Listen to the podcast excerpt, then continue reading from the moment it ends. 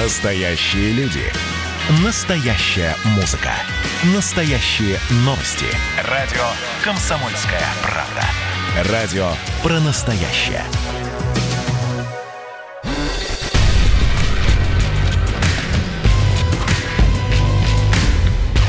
Не фантастика. Не фантастика.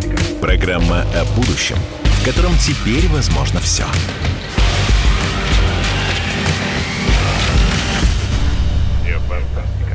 Добрый день, добрый день, дорогие друзья. Не фантастика. Программа о нашем будущем, в котором теперь возможно все. Программа о том, как, казалось бы, совершенно нереальное сегодня превращается в абсолютно реальное завтра. Я ведущий программы «Не фантастика» Владимир Торин. И сегодня в гостях филантроп-миллиардер Игорь Рыбаков. Добрый день, Игорь. Да, добрый день. И сегодня мы поговорим про госизмену и шпионаж. Как вам такой вариант, Игорь? Ну, волшебная тема, мне кажется. Самое главное. А я объясню, в чем дело. дело Если том... можно что-то украсть, это всегда украдут. Если те, кто может украсть, тоже украдут. Поэтому давайте об этом поговорим. Причем мы раньше думали, что это только как-то, ну вот у нас как-то так. Нет, везде кругом. Э, дело в том, что э, буквально вот свежая новость. Президента Арктической академии наук Валерия Митько обвинили в госизмене в пользу Китая. 78-летний ученый, по версии следствия, передал Поднебесной секретные данные по подводным лодкам. Ну, прям так, эх, так, по-серьезному. А у нас есть одна старинная знакомая, Мария Бутина, общественный деятель, чье дело очень громко прозвучало в США, когда, ну, просто девушка столкнулась с безумными проблемами, трудностями и как-то сумела их преодолеть. Я спрашиваю наших редакторов, удалось ли дозвониться до Марии Бутиной. Мария, вы на связи? Вы слышите нас, Мария? Да, здравствуйте. Здравствуйте, здравствуйте. Ну, вот вы человек, который не понаслышке знает, что такое, когда вдруг тебя обвиняют в чем-то таком шпионском таком. Вообще, насколько это романтично и э, что можно пожелать теперь вот э, Валерию Митько, которого обвинили неожиданно в госизмене? Слушайте, ну романтика здесь совершенно неправильное, наверное, слово, потому что любой человек, который попадает э, вот в ситуацию, когда он является обвиняемым на скамье подсудимых, это ситуация очень тяжелая. То есть это Хотя все, это думаю, все не связано он- с Джеймсом Бондом, это очень все плохо и совсем не здорово, да? Это, да, безусловно, но здесь, опять же, нужно, я думаю, что неправильно проводить аналогию между моим делом и вот э, делом нашего ученого. Дело в том, что меня все-таки никогда не обвиняли в шпионаже, а вот в данном случае мы видим прямое обвинение в госизмене, потому что нужно еще по российскому закону отличать госизмену от шпионажа. То есть госизмена – это если человек является гражданином Российской Федерации, и он передает какие-либо данные, либо государственную тайну, либо данные, даже не составляющие государственную тайну, но которые э, направлены во вред Российской Федерации. То есть это госизмена. А шпионаж то же самое, только если человек не является гражданином Российской Федерации или он лицо без гражданства. Вот вас обвиняли, насколько я понимаю, в шпионаже. Нет, меня обвиняли в деятельности иностранным агентом без регистрации. В США целый комплекс законов, которые э, так или иначе касаются возможности принести вред американскому государству. Он очень сильно варьируется. И вот та статья, в которой меня обвиняли, это статья 951, она еще действительно именуется как такая облегченная версия шпионажа. То есть когда человек, в принципе, не передает и не собирает никаких секретных данных, но при этом его деятельность, по субъективному мнению, почему-то вредна американскому правительству. И вот в моем случае даже речь дошла до того, что вся моя деятельность была абсолютно законна, она была абсолютно направлена, это признает, признала прокуратура, на миротворческую деятельность между Россией и Соединенными Штатами, но отсутствие регистрации такой деятельности привело к тому, что мне светило 15 лет лишения свободы. Поэтому Штаты очень так э, объемно подходят к этому вопросу. Серьезно так. Я вот читаю, 13 декабря 2018 года Бутина в рамках сделки со следствием признала в американском суде свою вину в участии в сговоре против США, а также сообщила, что действовала под руководством российского чиновника. Это что за история такая? Не, ну все очень просто. То есть суть моих обвинений сводилась к тому, что я не зарегистрировалась. Ну, я ведь действительно не зарегистрировалась. Я понятия не имела, что можно до такого бреда дойти, что люди, которые просто по собственной инициативе осуществляют какие-то действия вроде гражданской дипломатии, не получая при этом ни копейки, Потому что прокуратура так и не объяснила, в чем заключалась суть контроля за моей деятельностью, если я никогда не работала ни на платной основе, не выполняла никаких поручений. Но по э, закону здесь нужно понимать, что закон в Штатах, он был написан специально для охоты на коммунистов еще в 1900 30, мне не обмануть вас, в 48 году. Ого, это вот так, то есть это древний, древний такой, вы попали да, в древний, древний закон. закон. Но по нему очень мало людей на самом деле осудили, потому что он использовался исключительно во времена красного террора для охоты за коммунистами. То есть тогда, когда в Штатах нужно было раздуть шумиху вокруг э, вот э, темы там у них неравенства, вот эти проблемы возникали, и тогда вот сразу возникал откуда-то русский след, ага, во всем русские виноваты. Этот закон писался специально под задачу, чтобы привлечь по нему можно было де-факто любого человека. Потому что, смотрите, достаточно быть, например, не знаю, дочерью посла, купить послу билет, получится посол, госчиновник, а вы выполняете поручение – на, э, значит, э, ну, в отношении него, да, какое-либо, ну, или там, я не знаю, два друга встретились, один дипломат, другой не дипломат, один сходил за пивом, получается, выполнил задачу, не зарегистрировался в качестве иноагента, получил срок. И прошу вас обратить внимание, что в сговоре вообще-то должно быть хотя бы два лица. А я в конечном итоге была единственной, кого обвинили по этому делу. Таким образом, я сговорилась целью нерегистрации сама с собой. Сама с собой. То есть, как бы, ну, да, это достаточно интересное дело было. Но оно чисто, это чистая политическая провокация, которая делалась под саммит и с целью дискредитации взаимоотношений и развития дальнейшей русофобии. Поэтому здесь нужно вот разделять понятия, да, и понимать, что вот, э, естественно, американская пресса моментально окрестила это дело шпионажем и назвала меня секс-шпионом, потому что это просто собирает больше просмотров, вы же сами Отлично, понимаете. конечно. Мария Бутина, шпион, шпион, который не подтвердился. Радио «Комсомольская правда». Так, друзья мои, так вот теперь давайте поближе к истории, ближе к Китаю. Да, у нас теперь э, все, что связано с Китаем, оттуда, оттуда самые главные мировые новости у нас приходят. Итак, Валерий Митько, да, значит, э, что говорят его адвокаты? Ему предъявлено обвинение в госизмене и шпионаже на том основании, что он несколько раз выезжал с лекциями в Китай по приглашению Долянского университета. Ему вменяется вину, что, будучи в России одним из ведущих специалистов по гидроакустике, он якобы вывез в своем чемодане документ с характеристиками иностранных подводных лодок, среди которых которых была и российская модель. Причем Валерий Митько категорически отрицает свою вину. Ну, мы уже поняли, что э, э, чем отличаются у нас э, вот, вот, вот разные, разные варианты шпионажа, да, но вот э, как бы вы прокомментировали, Мария, как человек, мы обращаемся к вам как человек, который теперь разбирается в этих вот э, всех вещах. Что вы думаете да. по этому поводу? Сожалению. На самом деле еще слишком мало информации для того, чтобы принимать какие-либо взвешенные решения, но одно могу сказать точно. Наши правоохранительные органы достаточно внимательно относятся к расследованию такого рода дел. И понимаете, вот тут что видно?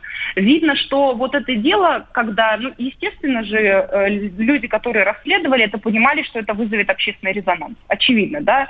Э, пожилой профессор, то есть, ну, уважаемый там и так далее. То есть это скорее было сделано естественно, понимая, что будет вот такая вот общественная волна. То есть я не думаю, что там совершенно не было никаких оснований, и люди пошли бы вот на такой риск, да, понимая, что общественное возмущение будет настолько серьезным. Я Но тут, тут еще, я, я еще заметил такой момент, что mm-hmm. сейчас, если вдруг говорится, что что-то плохое сделано в Китае, значит, то обязательно люди говорят, да, точно, а ту их вот китайцев. Нет, здесь дело не в Китае, здесь дело не в Китае, здесь дело в недостатке информации. Я считаю, что наши а, э, Федеральная служба безопасности у нас категорически проигрывает в пиаре. Потому что в данной ситуации нужно было, неправильно говорю, в информировании, нужно было доступно проинформировать, в чем, собственно говоря, суть этого дела. Дела по шпионажу такого характера очень трудные. Ну, Почему? согласен, Потому конечно. что большая часть информации будет держаться, естественно, под грифом секрет. А вот, Мария, давайте Понятно, сейчас мы, давайте мы сейчас с вами сразу обратимся к человеку, к Игорю Рыбакову. Человек возглавляет, э, или как, владеет серьезной, большой, крупной компанией. А скажите, Игорь, а вы когда-нибудь сталкивались со шпионажем? Слушайте, все хорошего, что создано в мире, это заимствование. Угу. Это вдохновление тем, что кто-то сделал. Просто одни люди называют это шпионаж, охраняет, но другие люди заимствуют, вдохновляются и воплощают что-то, кто уже что-то там сделал. Поэтому э, на самом деле, ну, что тут говорить? Просто смотрите, правда есть в том, что самое ценное, самое лучшее, самое вкусное, самое сильное, самое все, самое лучшее распространяется исключительно ну, таким способом, который некоторые люди почему-то называют шпионаж.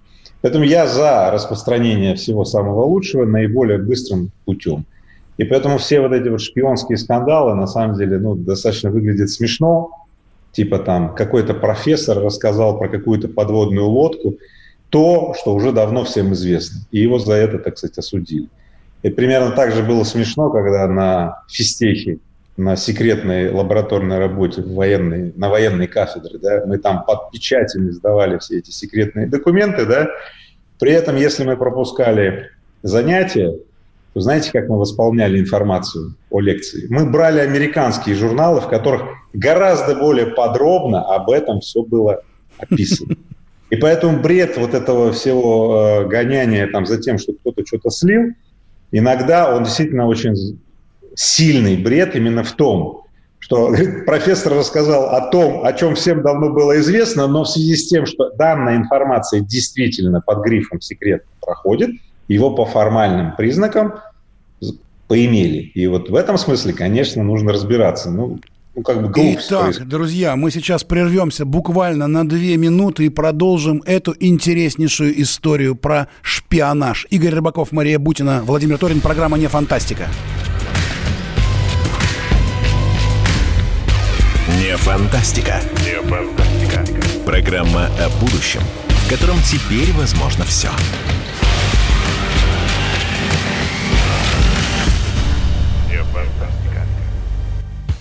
Летописцы земли русской Олег Кашин, Роман Голованов.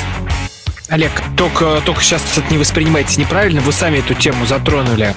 Этот огонь нужно потушить. Вот что я хочу сказать, Роман вам. Вы в Петербурге пьянствовали? Не раз, и причем вам и не снилось, как говорится. Ну, слава богу. Кашин Голованов. Отдельная тема. На радио «Комсомольская правда». По будням в 9 вечера по Москве. Про что наша программа мы уже поняли давно. Еще Никита Сергеевич Михалков нам все объяснял.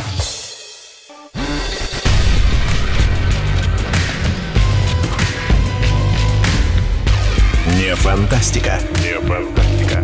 Программа о будущем, в котором теперь возможно все.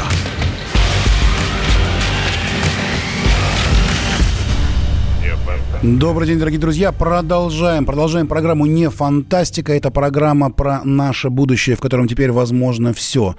Мы разговаривали о шпионаже. Совсем недавно э, президент, президент Арктической академии наук Валерий Митько был обвинен в госизмене в пользу Китая – и у нас на связи Мария Бутина, человек, которого обвинили в шпионаже в США, но она уже с нами и сумела победить в этом непонятном противостоянии. С нами еще в студии Игорь Рыбаков. И у меня вопрос такой, на будущее, на будущее, на, на будущее, которого бы не хотелось. Мария, а по-вашему, вот что надо делать? Что надо делать, чтобы не попасть вот в какие-то вот такие вот странные жернова, да? Вот вы рассказали совершенно такую житейскую историю. Оказывается, даже простейшие какие-то действия не освобождают нас от того, что мы можем вдруг э, какой-нибудь человек в Америке подойдет и обвинит вас в том, что вы работаете против страны, да? Что, по-вашему, могло бы быть какой-то, я не знаю, спасением для наших граждан, э, чтобы вот не э, чувствовать себя уверенно и знать, что тебя никогда в шпионаже не обвинят, даже если ты, собственно, им и не занимался. Ну, во-первых, здесь надо разграничивать все-таки э, Соединенные Штаты и Россию, потому что обвиняли меня в США, и в разгар, когда антироссийской истерии, когда нужно было найти козла отпущения, поэтому э, я просто была очень удобной фигурой, которую в данном случае взяли. А что касается вообще вот на будущее посоветовать, да, как быть? Ну, вот первое, значит, что касается, э, вот ну, просто мы отмечали, что, значит, шпионаж страшно, это не страшно. Я вот на самом деле считаю, что это э, очень страшное преступление, и человек, который идет на передачу государственных секретов иностранному правительству, иностранной разведке, э, понимая, что его стране при этом угрожает опасность, э, совершает страшное преступление. Он должен нести за это наказание. Это раз. Вот. И второй момент, то есть здесь говорить о том, что там вот э, все эти данные про а, значит, э, ядерные объекты, военные объекты должны быть просто в публичном доступе, чтобы их любой скачал. На мой взгляд, это категорически неправильно, потому что баланс в мире как раз поддерживается э, тем, что у обеих сторон есть э, возможность себя защитить, да, поэтому это первый момент. Второй момент на будущее, вот что касается ученых, Э, не, не, не применительно к конкретному делу, потому что слишком мало материалов, а вообще, когда вас приглашают куда-нибудь бесплатно съездить и предлагают вам, значит, сделать доклад и собрать какие-то данные, касающиеся особенно военных объектов, то нужно, наверное, подумать, Явно сразу нужно насторожиться люди не на ночь это будут. Да, да люди это не, не на ночь сказки будут читать. То есть вы понимаете, что если э, правительство определенной страны тратит деньги на то, чтобы приглашать вас, чтобы вы им рассказали, например, ну, про подводные лодки или про танки, или про еще какие-нибудь там э, объекты, мосты или еще, или про политическую ситуацию, например, в вашей стране. Они же это делают, ну, не просто так, что им интересно.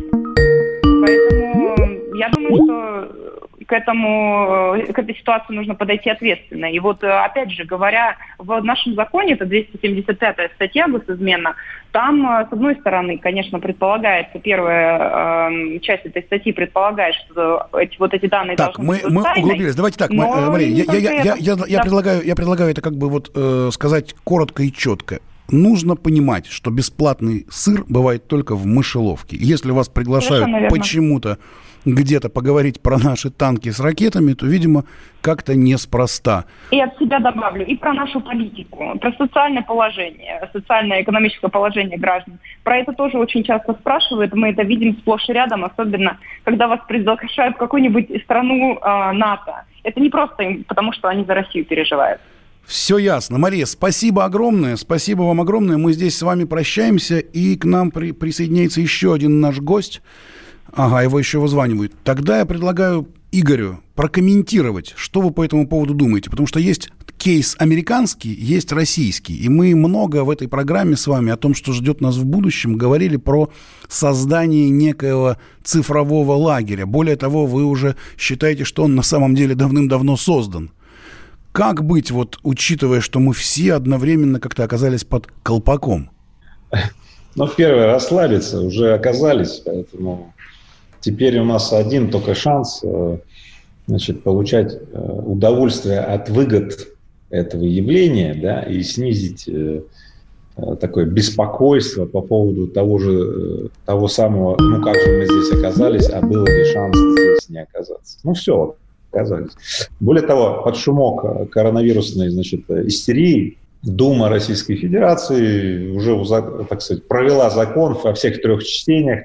Президент уже все подписал, все делается быстро. Вот, и теперь, в общем-то, будут э, создаваться в России единая база данных, которая будет каждый пух, э, каждый чих, каждое движение россиян, ну, в общем, записывать в единую базу, и теперь уже не будет такой вот разнообразной разрозненной солянки баз данных, когда, ну, в общем-то, э, наш... Которая нас часто спасала, которая нас часто да, спасала. Который спасал, ну, точнее так, он и спасал, он же являлся источником корруп, корруп, коррумпированных таких каких-то торгов, давай я там за деньги, э, значит, э, заторможу переток каких-то важных данных в другую базу данных. Поэтому смысл такой, в каждом явлении есть, как всегда, и плюсы, и минусы. И я предлагаю так, если уж что-то случилось, а оно уже случилось, так называемый электронный концлагерь случился, давайте переназовем этот электронный концлагерь, давайте так, цифровой средой, и давайте максимально используем выгоды для своей жизни и перестанем судачить на том, что нас кто-то там вот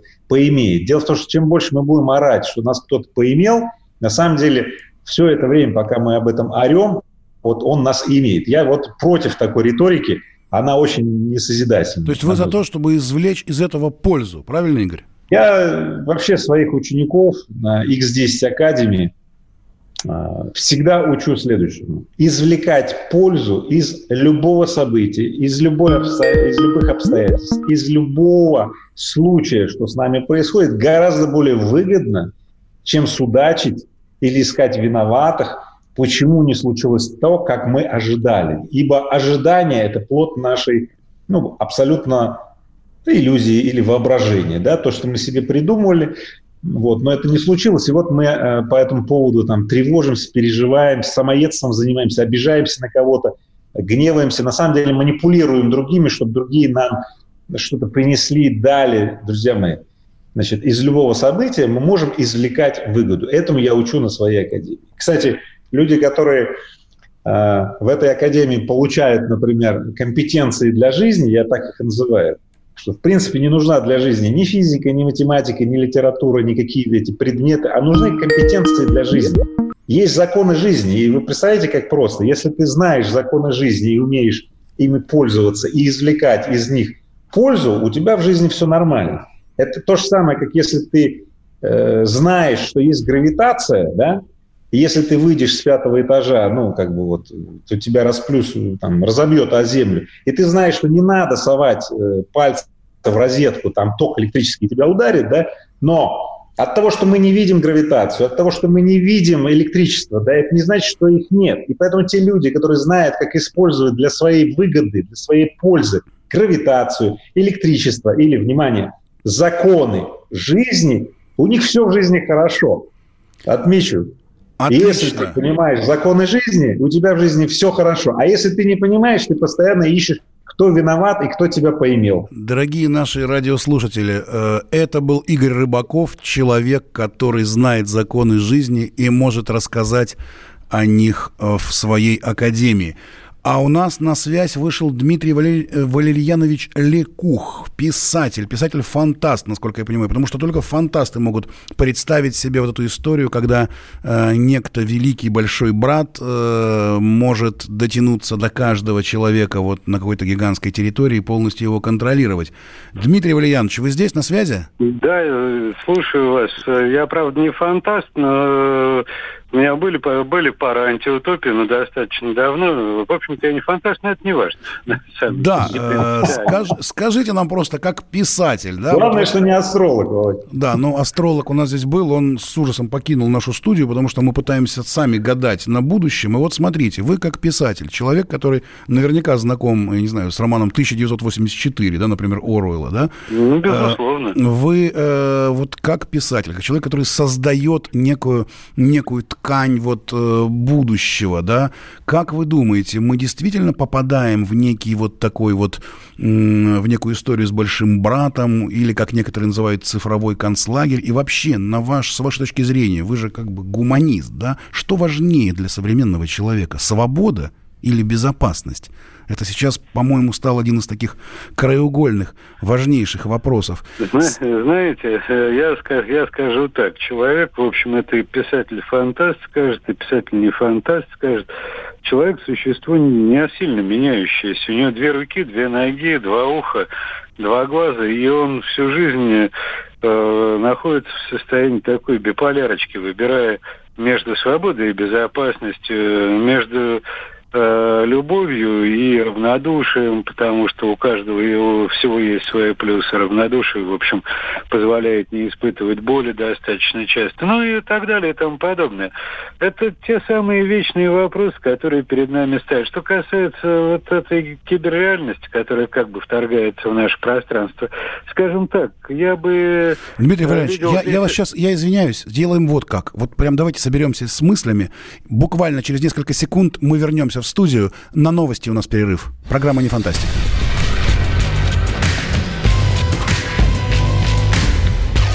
Не фантастика. Не фантастика. Программа о будущем, в котором теперь возможно все.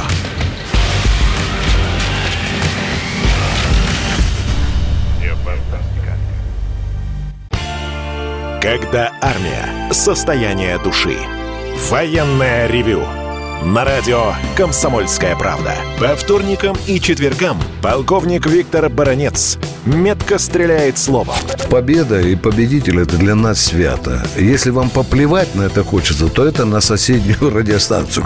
А полковник Михаил Тимошенко подает снаряды. Вся правда о настоящем и будущем наших вооруженных сил. Ну и немного армейских байк. Медведя можно научить стрелять из автомата. В прямом эфире. Слушайте и звоните. Военное ревю. По вторникам и четвергам в 16.00. По московскому времени. Никто не уйдет без ответа.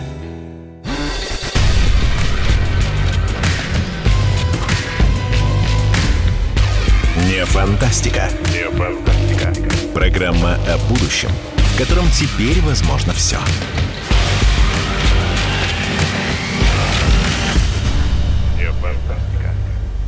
Добрый день, добрый день, дорогие друзья. В эфире радио «Комсомольская правда». Программа «Не фантастика». Программа о нашем будущем, в котором теперь возможно все. Программа о том, как, казалось бы, совершенно нереальное сегодня превращается в абсолютно реальное завтра. У нас, э, меня зовут Владимир Торин, я ведущий программы. У нас в студии Игорь Рыбаков, миллиардер, филантроп, музыкант и писатель Дмитрий Валерьянович Ликух. Мы разговариваем о том, не слишком ли, не слишком легко ли мы променяли свободу на то, что многие называют цифровым концлагерем. И вообще, что важнее для современного человека, свобода или безопасность. И самое главное, что же будет дальше? Как жить дальше и как, возможно, это направить в свою пользу, о чем неоднократно говорил Игорь Рыбаков. Обращаемся к Дмитрию э, Валерьяновичу. Скажите, пожалуйста, вот мы, к сожалению, нас новости прервали, у вас э, как раз была да, мысль о том... Ну, я тогда просто продолжу. Что да. касается вот этих вот всех э, кибернетических штучек, ну, давайте объективные. Э, представить себе ситуацию, когда злой КГБ и CIC вместе наблюдают за жизнью старательно Ивана Ивановича, допустим, Хренкова из города усть какой-то в, э, или деревни Гадюкина, которые смыли дожди, ну, наверное, представить себе такое сложно. Собственно говоря, здесь вопрос-то не в получении этой информации, а она, она со всех, а о возможностях ее обработки и необходимости ее обработки. Еще раз, это было всегда. А компьютерные технологии, здесь э, цифровые технологии, это только дополнительный инструмент, не более того. Mm-hmm. А так, э, кто как им воспользуется, ну давайте простейший пример. Вот я человек православный, я хожу на, на исповедь, например. Если я буду задумываться, как батюшка будет тайной исповеди распоряжаться, ну тоже Бог его знает. Понимаете, э, здесь э, ну, просто э, человек такое существо, которое живет в заданных обстоятельствах. Это не есть вопрос свободы или безопасности. Свобода нам вообще даруется только как свобода выбора, вообще-то, если уж говорить совсем философски. То есть вот ты выбираешь, твори, творить сейчас добро или творить сейчас зло. А все остальное это инструмент. Знаете, лопата такой тоже, в общем-то, инструмент универсальный. Я вот ее все время с демократией сравниваю. Говорят, вот демократия есть ценности. Да, я говорю, лопата. Ну, демократия, с моей точки зрения, тоже инструмент, инструмент управления, не более того. Вот здесь лопата. Ну, ее можно что-то полезное выкопать, а можно и человека по голове приласкать. То же, то же самое касается и компьютерных технологий. технологий. Мы рассуждаем с вами постоянно об обстоятельствах, а главное это не обстоятельства, главное то, что у нас внутри то, что насколько э, мы сами свободны, насколько она нам необходима, эта свобода, насколько нам необходима безопасность в том или ином представлении о ней. А остальное это вопросы комфорта. Э, вот, э, условно говоря, вопрос ну вот представьте себе, вот эта вот э, замечательная наша история с борьбой с курением, идущая, продолжающаяся везде, всегда и зачем, да? И вот мы когда боремся, мы да, наверное, если человек не курит, это будет полезнее для его здоровья. А насколько полезно человеку из плюс 50 в горячем цеху в Норильске, условно говоря, выскакивать в минус 50, перекурить, потому что можно только курить э, под открытым небом. Ну и вот такие вот вещи. Понимаете, это, это всего лишь навсего человеческие установки и правила. Они, естественно, динамично меняются. Естественно, цифровые технологии помогают э, какие-то вещи решать. Но бояться надо не цифры, бояться надо людей, которые воспользуются этой цифрой или не воспользуются, или воспользуются во благо, и во благо или, во, или в зло. Но вот смотрите, вот смотрите, вот эта пандемия, да, например, вот, э, mm, который, да. о которой, да, ведь, это, ведь во, во многом она была раздута именно социальными сетями, именно... Э... Ну, скажем так, давайте тоже говорить откровенно, не только социальными сетями, но и мы с вами еще поймем все, коллеги, я еще и политический обозреватель РИА Новости. Но это... Средства массовой информации приложили руку, конечно, к этому серьезно, да? Да.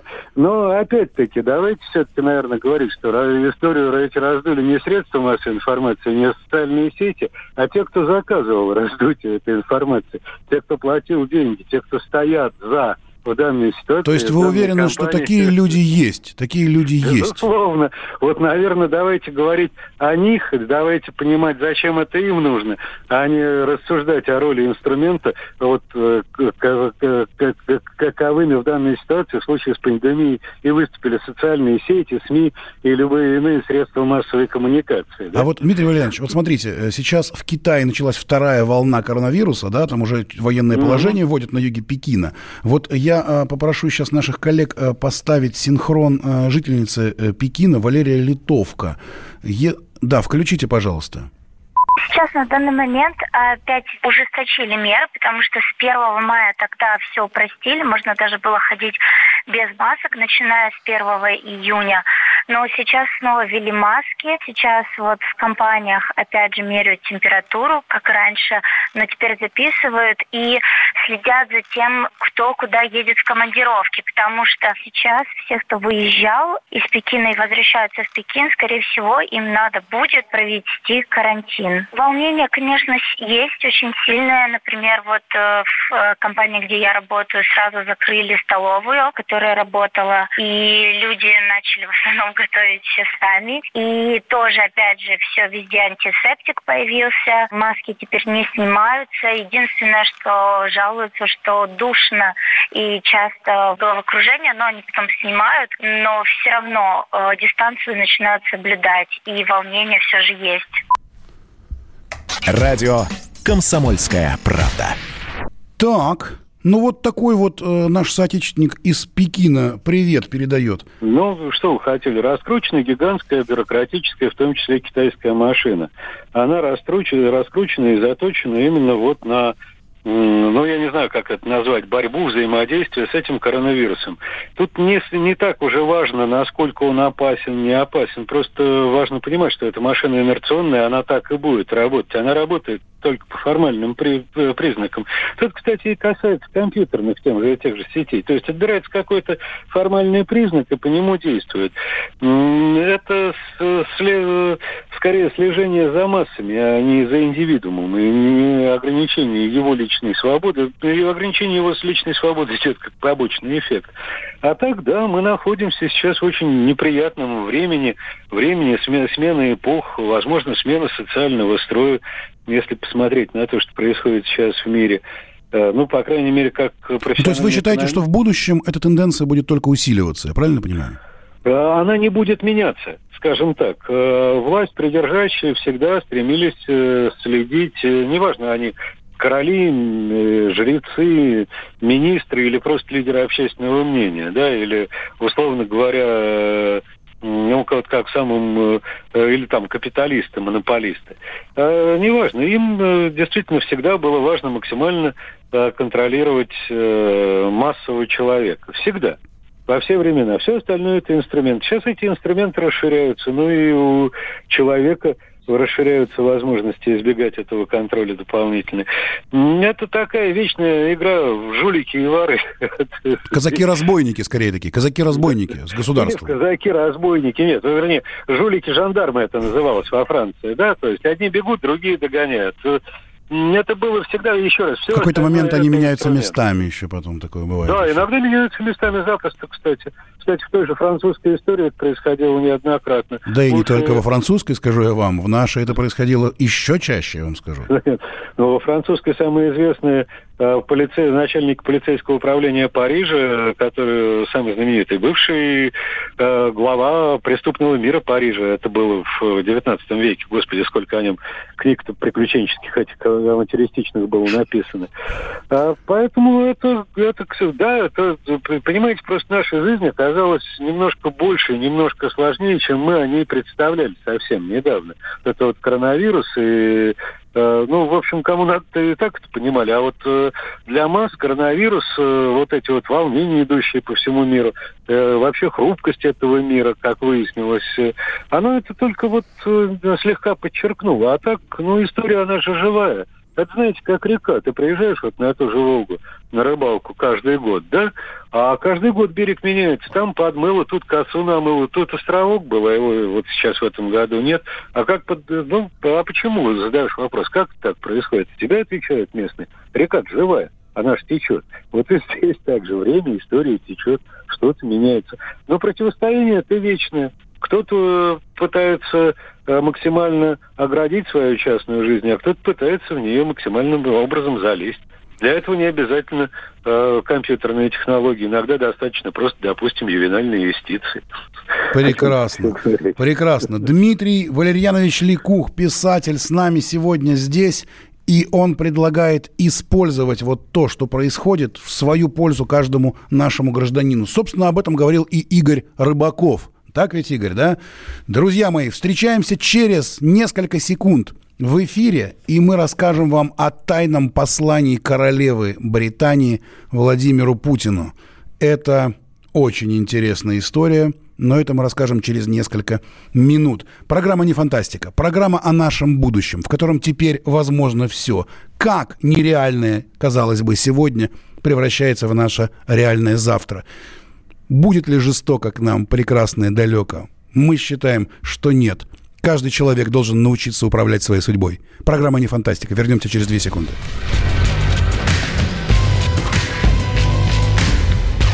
Не фантастика. Не фантастика. Программа о будущем, в котором теперь возможно все.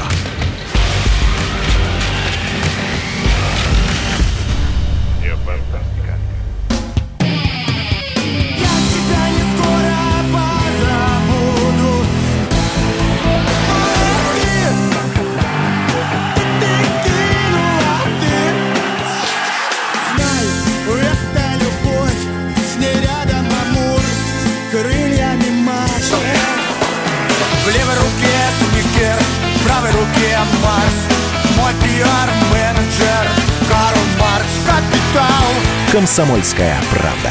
Радио поколения Ляписа Трубецкого.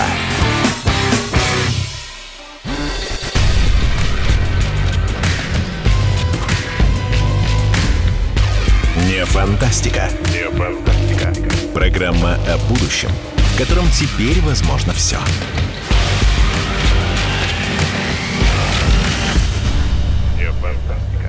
В эфире радио «Комсомольская правда». Программа не фантастика. Программа о нашем будущем, в котором теперь возможно все. Мы пытаемся предсказать будущее, и тут неожиданно нам попыталась помочь предсказать будущее королева, королева Елизавета II.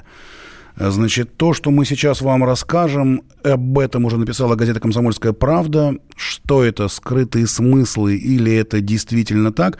Э, британская королева Елизавета II э, отправила поздравительное письмо с 12 июня, с Днем России.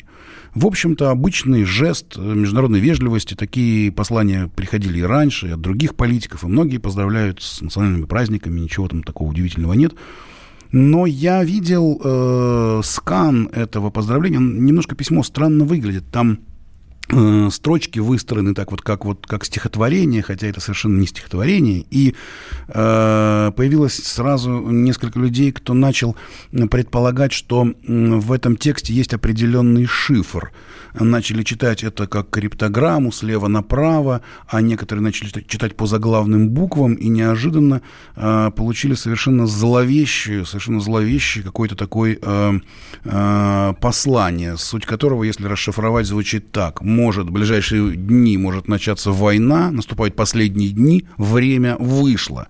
Это они брали каждую первую букву э, в каждом слове, а потом каждую вторую. Получилась вот такая вот, вот такая вот неожиданно вот такой вот текст. Возможно, это просто какое-то э, такое неожиданное совпадение. Да, об этом мы хотели бы поговорить с Эдвардом Чесноковым, заведующим отделом международной политики комсомольской правды, э, который вот в курсе этой истории. Но, я понимаю, пока мы с ним не связались. Есть, да? Эдвард, вы слышите нас? Алло, Эдвард? Да, да, да. Здравствуйте, Эдвард. Эдвард Чесноков, заведующий отделом международной политики комсомольской правды. Пожалуйста, расскажите нам, что это за история с тайным посланием королевы? Что это за текст про то, что может начаться война, время вышло? Да, что это такое? Каждый вообще год королева вместе с другими мировыми лидерами посылает 12 июня поздравления. Это стандартная процедура. Но если вы посмотрите такие же самые телеграммы за прошлые, за прошлые годы, то они очень сильно отличаются. Там стандартный текст, просто две строки. Сейчас уже очевидно, что текст отличается, и более того, там очень интересный строфический узор. То есть слова э, разбиты на строчки таким образом, что каждая буква каждой строчки, взятая вместе, образует некую осмысленную комбинацию. Да, я вот сейчас Других смотрю фотографию, фотографию этого письма, нет. оно, конечно, да. необычное, так не выглядит, конечно. Ну, да. например, просто, э, причем есть такая вещь, как поп, э, поп, поп, поп-криптография. Она изначально предназначена для широкой аудитории, она изначально придумывается так, чтобы шифр был простым, чтобы люди разгадали и потом думали, что же это все означает. Конкретно, теперь по словам. Первые слова это big tree, это, соответственно, первая буква каждой строки, как акростих. Big tree, то есть большое дерево. Ну, есть э, большое количество интерпретаций. Я считаю, что это указание на древо Игдрасиль. Э, сама... Тут уже в интернете пишут про большую тройку что это не Big да, 3. Или Big 3. Да, или Big 3, 3 да. но давая вторая, вторая, Вторую мировую войну, то есть э, получается, что с одной стороны это некое военное время, с другой стороны некое мировое древо, а, то есть смена миропорядка происходит, и с третьей стороны там есть конкретные указания, то есть Вторая мировая война и языческий ряд, связанный с мировым древом, все это дает ключевую дату 22 июня. Кстати, там упоминается в той же шифрограмме выходной день, то есть э, по-английски day off, выходной день. Так вы только не удивляйтесь, но 20-21 июня, день э, солнцестояния, которому сразу же за ним идет 22 это выходной день, суббота и Ну, в нашей стране прекрасно знают да. день 22 да. июня, что это такое, да. Да, и следующая, следующий ключ, то есть там четыре ключа по количеству статников апокалипсиса, они идут слева направо. Следующий, второй ключ, это каждое второе слово, э, начинающееся с первой буквы. Получается go war, то есть иди на войну, воюй, там начинается война. В общем, тоже понятно. Это второй ключ. Третий ключ, он тоже указывает на конкретную дату. Э, это последнее слово каждой строки. Получается начинается там, это так звучит по-английски, begins the warmest day of time, er ends. Это можно перевести как начинается самый теплый день или самый жаркий день, самый горячий день, как вы понимаете, не в смысле климата и температуры. Timer ends, то есть время вышло, то есть начинается самый горячий день, время вышло, и опять-таки это не противоречит предыдущим ключам, то есть 22 июня – это и середина лета, и день вообще смысла горячий, день нападения. Так, я останавливаю, останавливаю вал, вал э, вот этих вот сообщений сейчас в WhatsApp, да, да? Э, коллеги, друзья, радиослушатели наши, это пока только догадки, догадки Эдварда Чеснокова, заведующего да. отделом международной это политики «Комсомольская правда». Это то, как мы его расшифровали, да. Э, но вообще, э, вообще, Эдвард, а как вы думаете, что это такое? А я думаю, что англичане это остроумные люди, они традиционно изъясняются такими вот ребусами, например, самые авторитетные. Но они решили остроумно журнал, пошутить. Economist, журнал «Экономист». Да-да. И что же, вот это вот э, «иди на войну», наступает самый горячий день, 22 а июня, а время вышло, бойся. Это как-то не очень... в европейских столицах происходит? Там же, по сути, уличные беспорядки. Происходит гражданская война, условно левых, и условно правых. Там, и условно британская улицы. королева английская решила, вот дайте-ка мы и Россию сюда втянем, потому что вот ну, да, бойтесь, на товарищи. союзника, да. Значит, у нас есть в студии э, миллиардер-филантроп Игорь Рыбаков, который, в принципе, принципиальный противник различных вот этих вот толкований и насказаний, а верит только в то, что видит. Игорь, а вы что думаете по этому поводу? Ну, во-первых, я с вами не согласен, что я верю в то, что вижу. Я верю в то, что создает жизнь. Кстати, там кто-то нам мешает, и кто-то там шумит, дает да, что-то, что-то шумит. его. Вот. Я верю в то, что работает, потому что я жизненный практик. И ну, я убежден, и сейчас, кстати, вы продемонстрировали, вот некий человек взял тут и мелет очередную там выдумку, пургу, свой сон там какой-то, да. И вот больное сознание возбужденных людей начинает воспроизводить какие-то картины. Поэтому, ну, конечно же, ты можешь в любой момент соединить любую точку во Вселенной там, с несуществующей, но кому это нужно, кроме тебя? Я спрашиваю всех вот этих звездочетов, выдумщиков, фантастов, астрологов и прочее. То есть это настолько гадит людям, настолько Игорь не дает Рыбаков. Эдвард Чесноков, Да. Владимир Настолько Торин. Программа «Не фантастика». К сожалению, у нас выходит главном, время. Обещаю, что мы вернемся к этому. Программа «Не фантастика». И Не фантастика. Не фантастика. Программа о будущем, в котором теперь возможно все.